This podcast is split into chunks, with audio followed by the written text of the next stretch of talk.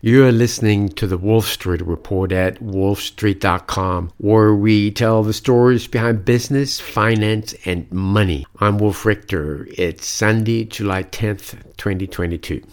The US dollar has had one heck of a ride since it became clear that the Federal Reserve would eventually have to start tightening because inflation was beginning to rage. That inflation was beginning to rage became clear in February 2021. The Federal Reserve, at, at, least in public, brushed it off as transitory, and it, it came up with all kinds of fake reasons why this was just a blip. But I was yelling about inflation back then, and I explained why it wasn't transitory and why it wasn't a blip, and lots of people were yelling about it and explaining why it wasn't transitory. And certain corners of the markets knew that it wasn't transitory, and we who were screaming about inflation at the time, we all knew that the Fed would eventually crack down on inflation, would have to crack down on inflation, and it would do so by tightening its monetary policy, and it would end its asset purchases, it would hike interest rates and it would start quantitative tightening. And the currency markets knew it too.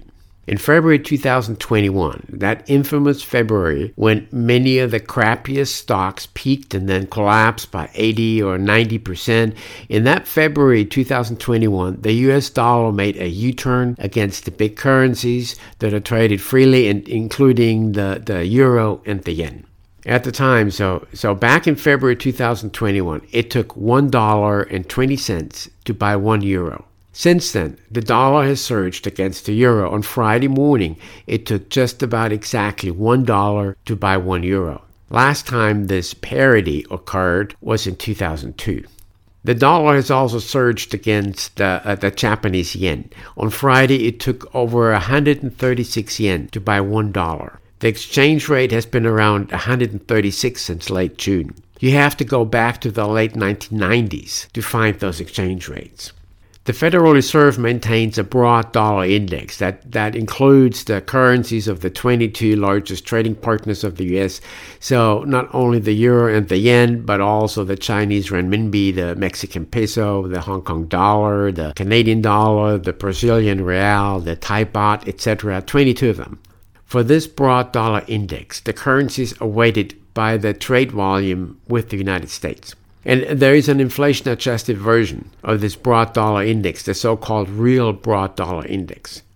This index goes back to 2006, and by the end of June, it had spiked to the highest level since the beginning of the index in 2006. Since February 2021, it has gained 11%.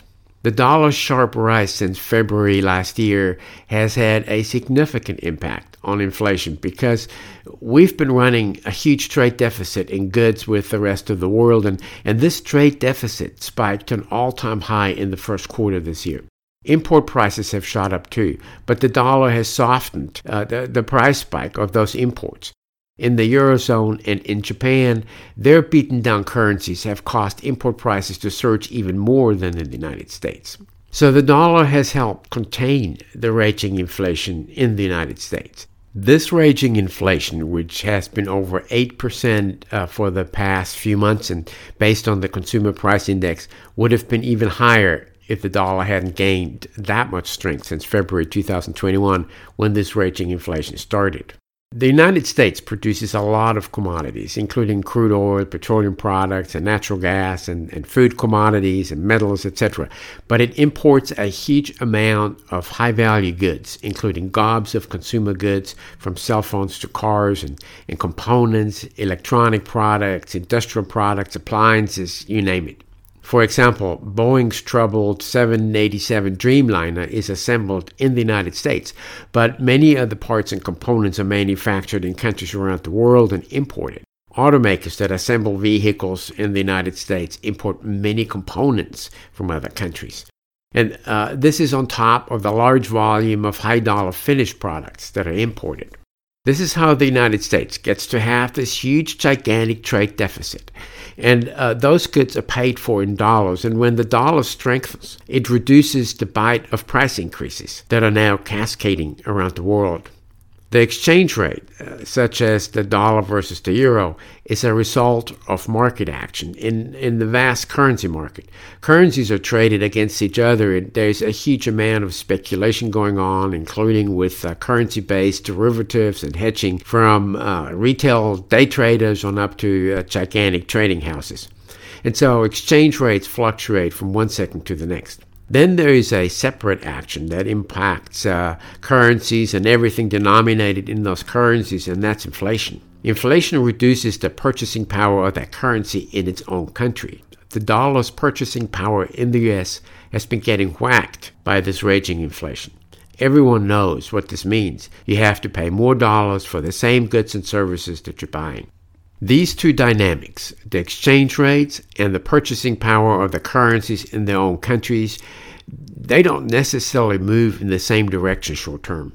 Exchange rates are determined by trading in the massive currency market. Inflation has other causes. So, why has the dollar been surging against the euro and the yen when there is so much inflation in the United States?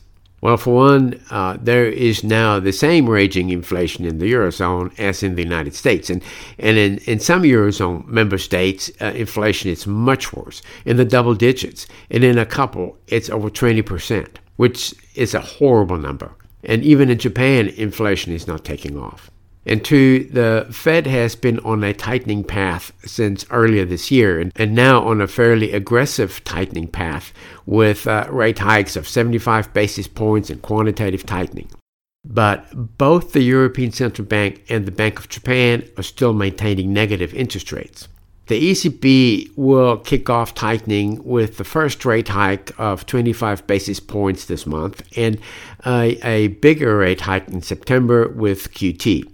Uh, there are now some ECB governors talking about an aggressive rate hike in September. One of them just now said that the ECB should hike by one and a quarter percentage points in September, which would be huge.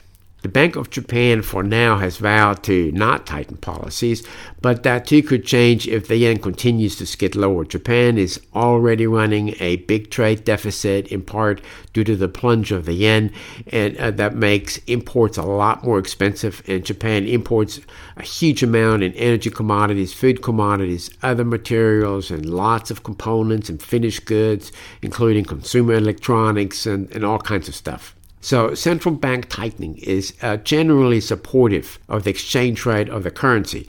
And the Fed got there long before the ECB will get there, and the Bank of Japan is still stubbornly stuck in its old ways. The Bank of Japan might eventually be compelled to follow. And other major trading partners of the United States, except China, have already embarked on rate hikes, and massive rate hikes in some cases, such as Brazil. And this tightening drama in other countries will eventually start to impact exchange rates, and the dollar might then reverse and lose some ground again. Hedge fund manager Stanley Druckenmiller said about a month ago that early tightening by the Fed boosted the dollar, but that there's nothing exceptional about the U.S. economy. And he added, I will be surprised if sometime in the next six months I'm not short the dollar, which means he's getting ready to bet against the dollar. The dollar is trading at precariously high levels. And historically, when it traded at precariously high levels against other major currencies, it got knocked back down, and sometimes by a lot. And this is likely to happen again at some point, maybe not tomorrow or in July or in August, but it's likely to happen as the ECB starts trying to catch up with the Fed. There would be nothing special about the dollar reverting to the middle of the 20 year trading range against uh, the, the, major currencies. It has done that before, and, and in the past, it overshot on the way down. And if the dollar exchange rate reverts back to the middle of the range or lower, then something else will happen automatically. It will remove the lid that the strong dollar had put on inflation. The weaker dollar will throw some new fuel on inflation in the United States via import prices, particularly high value finished goods and components. And just when inflation in durable goods might be abating, then there will be this new fuel thrown on top of it, the weaker dollar. The exchange rate has a delayed impact on pricing of imported goods. Many of these prices are negotiated in dollars months in advance, uh, so uh, a stronger dollar would feed only gradually into consumer price inflation in the United States, and it might happen later this year and, and uh, then more intensively next year. And just when people expect that inflation in durable goods would somehow peter out, there would suddenly be this additional fuel for more inflation. It's unlikely that this raging inflation would somehow quickly subside below 5% now that inflation has gotten solidly entrenched in services where nearly two thirds of consumer spending ends up. And and uh, these year over year CPI rates fluctuate. They, they always do, and sometimes by quite a bit. But just when they look like they're headed back into the acceptable range, they resume surging. And we're going to see some of that. We're going to see CPI rates drop some, and then uh, they will resurge. And there will be lots of reasons for it. But uh, part of the resurgence will be due to the dollar as it loses ground against other major currencies. This was the Wolf Street Report at wolfstreet.com, where we tell the stories behind business, finance, and money. I'm Wolf Richter. Thank you for listening and for sticking it out here all the way to the bitter end.